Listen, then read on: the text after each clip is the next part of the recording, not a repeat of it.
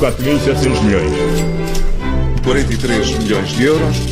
Peço desculpa, mas são muitos números. Judite Paulo e hoje vamos falar da banca tecnológica. E da forma como o crescimento das tecnológicas financeiras estão a, a tornar-se numa série alternativa digital e uma ameaça, claro, aos bancos, à banca tradicional. O governador do Banco de Portugal deixou ontem este alerta, um alerta à concorrência e não é para menos. Olhamos, por exemplo, para a Revolut, uma destas uh, fintech, como é conhecida, que tem neste momento 312 mil utilizadores no mercado português. Sim, é, um dos, é uma das fintech com mais sucesso e vamos olhar para este, para este caso concreto, que simboliza também outros, do cartão Revolut. O que é que é isto? É uma empresa eh, que começa por apresentar-se como uma alternativa digital à banca tradicional, eh, particularmente por não cobrar taxas em operações de pagamento de compras, por exemplo, em transferências nacionais ou internacionais e também nas taxas de câmbio. Isto é, quando utilizamos o cartão para fazer pagamentos no exterior, não pagamos uh, as taxas que uh, habitualmente estão uh,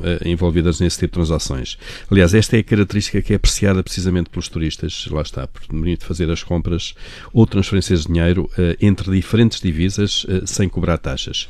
Ehm, portanto, é preciso criar e carregar um cartão. Tudo se faz online, não há sequer balcões envolvidos aqui neste, neste, neste banco ou nesta fintech. Eh, e depois fazer pagamentos de compras eh, online eh, através de uma aplicação que se instala no telemóvel.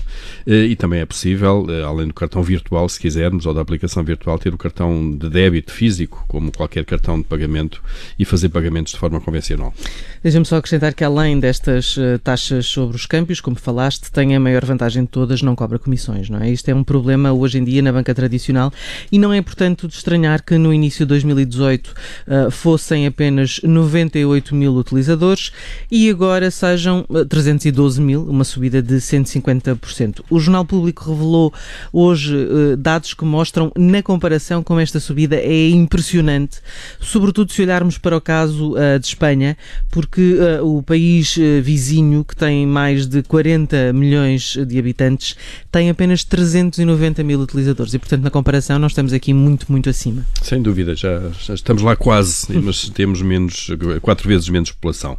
Em termos mundiais, a Revolut eh, diz ter mais de 7 milhões eh, de utilizadores já, eh, o que facilmente eh, é explicado, obviamente, pelos custos reduzidos ou quase inexistentes e pela facilidade com que se acede, obviamente, ao cartão, eh, mas não só, porque também é possível fazer mais do que transferir dinheiro, já é possível, por exemplo, eh, entre outras operações, comprar e vender ações através da própria Revolut.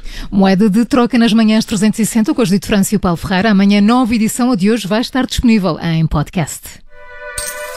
4.700 milhões. 43 milhões de euros. Peço desculpa, mas são muitos números. Agora, 10 para as 10, é hora de Lado Bom da Vida. Rádio Observador. Ouça este e outros conteúdos em observador.pt/barra rádio e subscreva os nossos podcasts.